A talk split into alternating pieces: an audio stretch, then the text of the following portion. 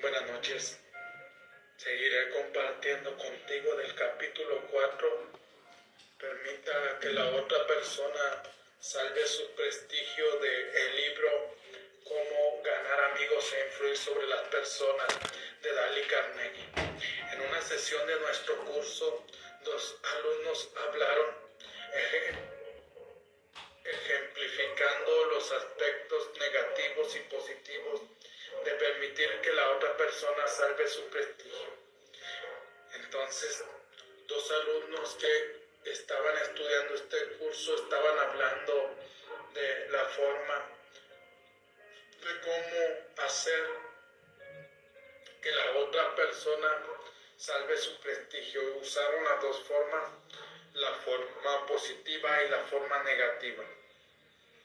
Fred Clark de Harrisburg Pensilvania contó un incidente que había tenido lugar en su compañía. En una de nuestras reuniones de producción, un vicepresidente le hacía preguntas muy insistentes a uno de nuestros supervisores de producción respecto de un proceso determinado. Su tono de voz era agresivo y se proponía demostrar fallas en la actuación de este supervisor. Como no quería quedar mal delante de sus compañeros, el supervisor era evasivo en sus respuestas. Esto hizo que el vicepresidente perdiera la paciencia, le gritara al supervisor y lo acusara de mentir. Entonces Fred de Hollywood estaba contando cómo en Pensilvania, cómo pasó un incidente que había tenido lugar en su compañía. En una de sus reuniones de producción, un vicepresidente le hacía preguntas muy insistentes a uno de nuestros supervisores lo, le hacía preguntas y más preguntas y esta persona lo que hacía era evadirlo. Entonces él seguía preguntando en un tono agresivo y en cada momento quería demostrar fallas en el supervisor, buscaba la, la manera de cómo hacerlo quedar mal ante los demás. Pero él era una persona evasiva en sus respuestas. Esto hizo que el vicepresidente se enfureciera más y perdiera la paciencia y le gritara al supervisor y lo acusara de mentir.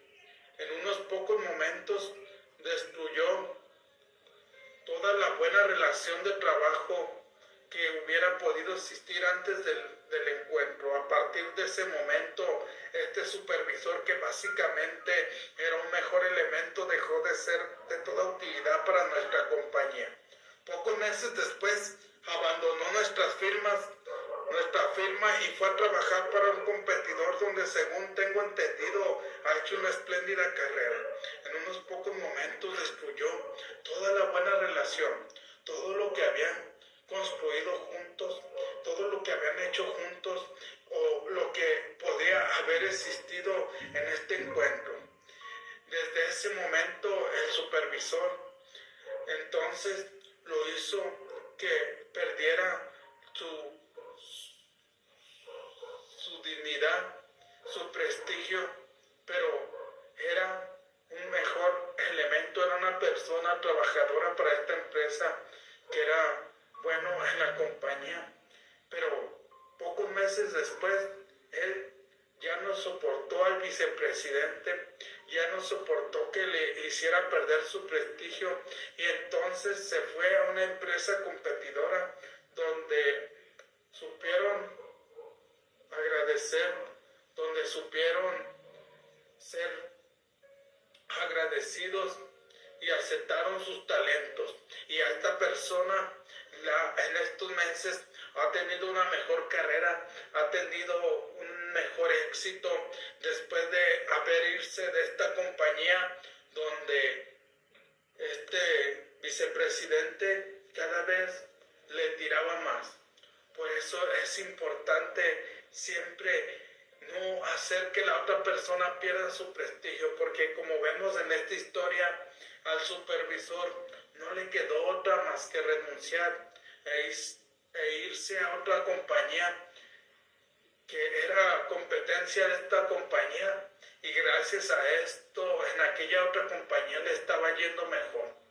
Otro participante de la clase, Ena Mazzoni, contó un incidente similar que había tenido lugar en su trabajo, pero que con diferente enfoque y resultados, la señorita Mazzoni, especialista en una empresa empacadora de alimentos, recibió su primera tarea de importancia, la prueba de un mercado de un producto nuevo, le contó a la clase. Entonces, aquí, Ena Mazzoni recibió su primer tarea, recibió su primera oportunidad para hacer cosas de más alto rango, pero esta persona en esta historia cuenta que ella cometió un error, un error que quizás no le ayudó a ser una, mejor trabajadora para esta compañía, pero gracias a ese error se dio cuenta del el líder que ella tenía en su empresa. Cuando llegamos, cuando llegaron los resultados de la prueba, me sentí morir. Había cometido un grave error en la planificación y ahora toda la prueba tendría que volver a hacerse para empeorar las cosas no tenía tiempo de exponerle la situación a mi jefe antes de la reunión de esa mañana en la que debía informar ese proyecto. Entonces, esta persona dice que cuando llegaron los resultados, ella cometió un grave error, un error que la hizo pensar un poco y que desgraciadamente ella no tenía oportunidad, no tenía cómo decirle a su jefe que había fallado, que en su primer tarea que él le había encomendado a esta persona había cometido un error, un error que, que le costó mucho, pero esta persona se levantó, se presentó ante su jefe y le compartió el error que ella había cometido en su primer tarea importante que su jefe le había encomendado. Cuando me llamaron para dar el informe, yo temblaba de pavor. Había hecho todo lo posible por derrumbarme, pero resolví que no lloraría y no les daría ocasión a todos esos hombres de decir que las mujeres no pueden recibir tareas de responsabilidad por ser demasiados emocionales de un informe muy breve diciendo que debido a un error tendría que repetir todo el estudio, cosa que haría antes de la próxima reunión. Me senté esperando que mi jefe estallara. Entonces dice esta persona que cuando llegó el momento de darle informe, que cuando llegó el momento de presentarse ante sus colegas, de presentarte ante sus jefes, ella temblaba de pavor pero ¿por qué temblaba de pavor? Porque había cometido un error. Y al cometer ese error, tendría que hacer el trabajo desde el inicio otra vez. Entonces ella resolvió que no lloraría. Ella se puso a pensar y dijo, no les daré la oportunidad a estos hombres, no me humillaré ante ellos y no me doblegaré, que las mujeres somos demasiado emocionales y entonces ella le dijo que repetiría todo el estudio, cosa que ella haría antes de la próxima reunión. Entonces ella se sentó a esperar a su jefe. Quizás si el jefe hubiese usado la misma mecánica del otro jefe que te compartí, quizás le hubiese dicho, ¿cómo es posible, señorita? ¿Cómo es posible que su primer trabajo importante que le doy, usted me falle. Si el jefe hubiese dañado su prestigio, quizás esta historia no te la estuviera contando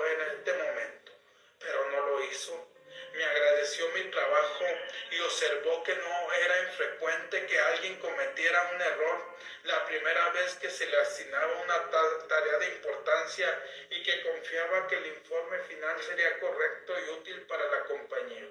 me aseguró delante de todos mis colegas que tenía fe en mí y que el motivo de esta falla era mi falta de experiencia, no mi falta de capacidad. Salí de, la, de esa reunión caminando las nubes y juré que nunca decepcionaría a ese extraordinario jefe que tenía. Si tú te fijas, hay dos clases de jefes aquí. Un jefe que le hace perder su prestigio a la otra persona y este jefe que a pesar de que esta chica Ena había cometido un error, que había cometido el error más tonto de su vida. ¿Por qué? Porque era la primera vez que se le asignaba una tarea de importancia. Entonces el jefe le dijo que confiaba en ella, le dijo que, que no tenía la experiencia, por eso había fracasado, pero que no se preocupara. Y entonces la exaltó delante de todos sus colegas y le dijo, yo creo en ti, yo tengo fe en ti, yo tengo la certeza de que tú después de esto no me fallarás. Yo tengo la certeza que después de este momento que acabas de pasar, tu informe va a estar excelente para la siguiente reunión. Entonces Ena dijo, salió caminando en las nubes, salió feliz, salió eh, alegre, porque el jefe no la desprestigió. Entonces ella se juró a sí misma y se dijo que nunca decepcionaría a ese extraordinario jefe que ella tenía, que haría todo lo posible por hacer las cosas bien la próxima vez. Aun cuando tenemos razón y la otra persona esté claramente equivocada, solo haremos daño si le hacemos perder prestigio. El legendario escritor y pionero de la aviación, A. de San Exupéry, escribió, no tengo derecho a decir o hacer nada que disminuya a un hombre ante sí mismo. Lo que importa es lo que yo pienso de él. Si lo que él piensa de sí mismo, herir, herir a un hombre en, su dignidad es un crimen. Si tú te fijas aquí, todos quisiéramos tener un jefe de esta magnitud. Todos quisiéramos tener una persona como esta, una persona que en lugar de hacernos perder nuestro prestigio, nos levante la autoestima y nos diga, no pasa nada, todo va a estar bien, va a estar bien la próxima vez. Entonces, si la persona está equivocada, nosotros no le haremos daño ni le haremos perder su, su prestigio, porque si le hacemos perder su prestigio, esta persona se irá al igual que la otra persona de la otra historia. Entonces aquí hay una frase de, de Superi, no tengo derecho a decir o hacer nada que disminuya a un hombre ante sí mismo. Lo que importa es lo que yo pienso de él, sino lo que él piensa de sí mismo. Herir a un hombre en su dignidad es un crimen. Si tú te fijas aquí, esta frase es muy importante. ¿Por qué? Porque ni tú ni yo tenemos derecho a decir o hacer nada que disminuya a un hombre ante sí mismo. Nosotros debemos de creer en esas personas. Eso es lo más importante para él. Si lo que él piensa de él es diferente a lo que pensamos nosotros, eso ya depende de él, no depende de nosotros. Si tú hieres a un hombre en su dignidad, eso es un crimen. Si tú lo haces sentir, sentir mal, eso es un crimen. Si tú lo desprestigias, eso es un crimen. Por eso hay que tener cuidado con nuestra lengua, porque nuestra lengua puede construir o puede destruir en solamente unos segundos. Por eso un auténtico líder siempre seguirá la regla 5. Permita que la otra persona salve su propio prestigio. No hay que condenar a las demás personas. No hay que decir que hicieron esto o aquello mal. Hay que dejar que esa persona salve su propio prestigio. Y si ella no puede salvar su prestigio, ¿quién soy yo? ¿O quién eres tú? para condenarla y hacerla perder su prestigio. Por eso siempre hay que buscar la mejor solución para que esta persona encuentre las palabras correctas, encuentre el momento correcto de poder salvar su prestigio, ya que para cada ser humano, cada, para cada persona, su prestigio es lo más importante que tiene en su vida. Si ha agregado valor, por favor comparte. Buenas noches, buenos días, buenas tardes, depende de dónde te encuentres. Te saluda tu amigo Jesús Monsipais. Feliz inicio de semana.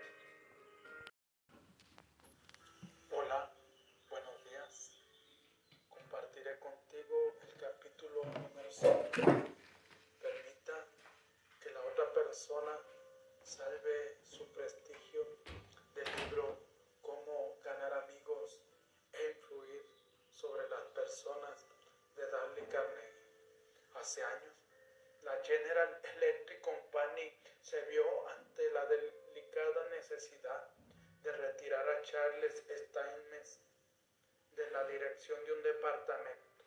Steinmetz, genio de primera magnitud en todo lo relativo a electricidad, era un fracaso como jefe de departamento de cálculos, pero la compañía no quería ofenderlo. Era un hombre indispensable y sumamente sensible. Un nuevo título se le convirtió en ingeniero consultor de la General Electric Company. Nuevo título para el trabajo que ya hacía al mismo tiempo que se puso a otro hombre al frente del departamento. Si tú te fijas en esta historia, vemos que Steinmetz iba a ser removido. ¿Por qué? Porque no sabía ser un buen jefe. ¿Por qué? Porque no sabía mandar a la gente. Pero las personas buscaron la manera más diplomática, la manera para no, para no ofender a Steinmetz, ya que esta persona era un genio de primera magnitud en todo lo pero ellos buscaban una manera indispensable para no dañar su sensibilidad. Entonces buscaron la forma de darle un nuevo título sin que él se sintiera que lo estaban cambiando. Entonces le dieron el título de ingeniero consultor de la General Electric Company. Ese nuevo título al tiempo que otra persona ocupaba su departamento. Si no hubieran hecho esto, entonces Steiner se hubiese sentido muy mal, porque, porque a pesar de que era un genio, era una persona que sabía mucho de electricidad, pero sabía poco de cómo tratar con la gente, sabía poco de cómo ser un buen jefe. Steinmetz quedó encantado y también los directores de la compañía habían con su astro más temperamental sin producir una tormenta al dejarlo que salvara su prestigio. Entonces Steinmetz quedó encantado. ¿Por qué? Porque no le quitaron su puesto. Porque no le dijeron, ¿sabe qué? Steinmetz, usted no nos sirve en este puesto, será muy bueno en electricidad, pero aquí necesitamos una persona que sepa ser un buen jefe. Feliz ya que se le había dado un nuevo título y lo ayudaron a que él, que, que él salvara un poco su prestigio. Salvar el prestigio, cuán importante, cuán vitalmente importante es esto. Y cuán pocos entre nosotros nos detenemos a pensar. Pisoteamos los pensamientos de los demás para seguir nuestro camino. Descubrimos defectos, proferimos amenazas, criticamos a un niño o a un empleado frente a los demás sin pensar jamás que herimos el orgullo del prójimo y unos minutos de pensar, una o dos palabras de la consideración, una comprensión auténtica de la actitud de la otra persona,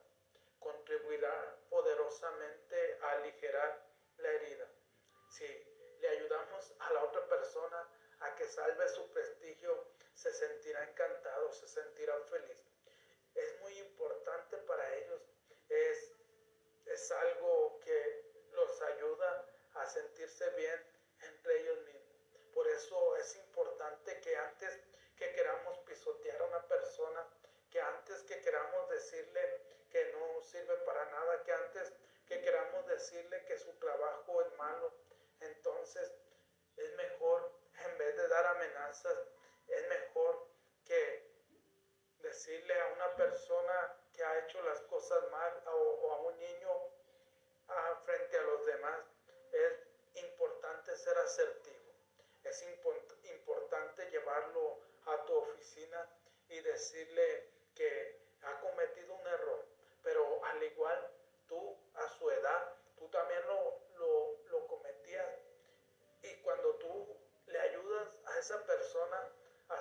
su prestigio y no le dices delante de los demás, entonces no lo va a hacer. Porque si tú le dices delante de los demás que se ha equivocado, entonces tú vas a herir el orgullo de tu prójimo. Y esto llevará mucho tiempo para poderlo sanar.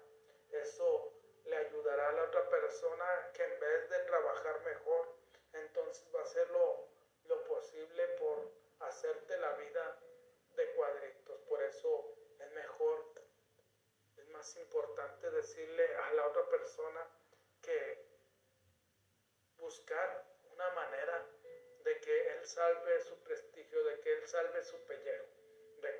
Esto la próxima vez que nos veamos en la desagradable necesidad de despedir un empleado. Despedir un empleado no es muy divertido. Ser despedido es menos todavía. Dice una carta que me escribió Marshall Ed Granger, contador público nuestro negocio trabaja según las temporadas, por lo tanto tenemos que despedir a muchos empleados en marzo. Recordemos que la próxima vez que queramos despedir a un empleado, busquemos las palabras correctas para decirle que él es importante para nuestra compañía, pero en este momento no tenemos trabajo, pero nos sentiremos gustosos que cuando tengamos trabajo buscarlo para darle un trabajo como él se merece. Recuerda siempre las personas están abiertas y cuando tú les hablas con palabras que no sean hirientes, con palabras que les ayuden a tomar una mejor decisión, esa persona será mejor. En nuestra profesión es cosa ya sabida que a nadie le agrada ser el verdugo,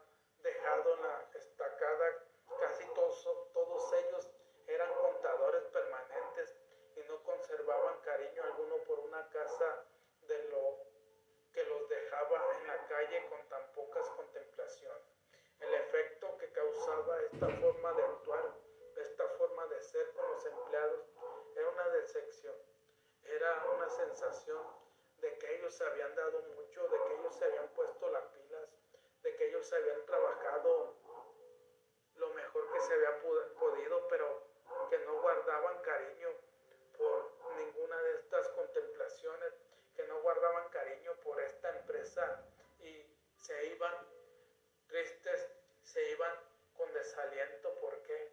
Porque la gente los corre sin darle explicación.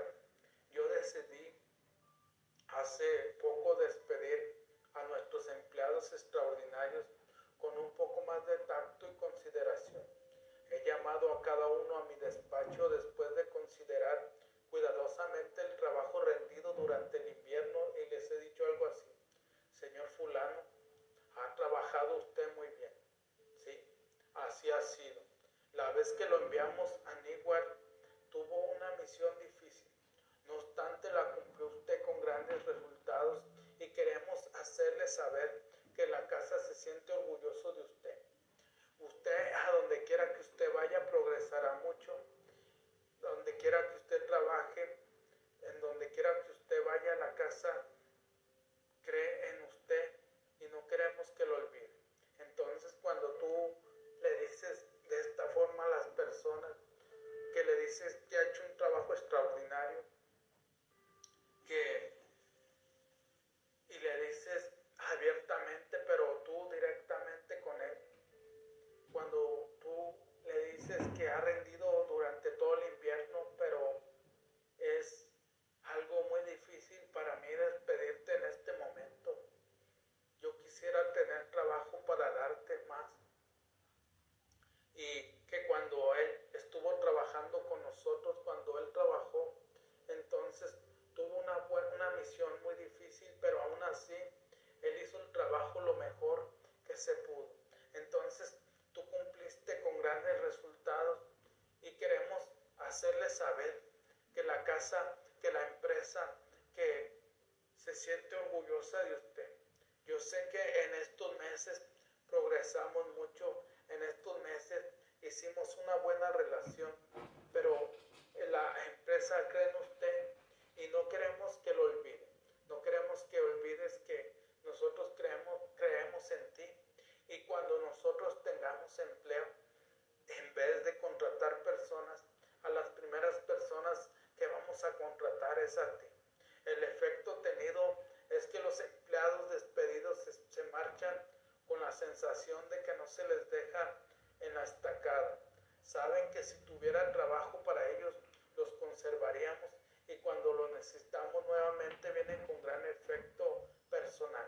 Si te fijas en esta historia, cuando tú tratas bien a tus empleados, cuando tú les dices que pues no hay trabajo, que en este momento las cosas no han salido como ellos esperaban, cuando tú les dices que, que han rendido muy bien, pero que ha llegado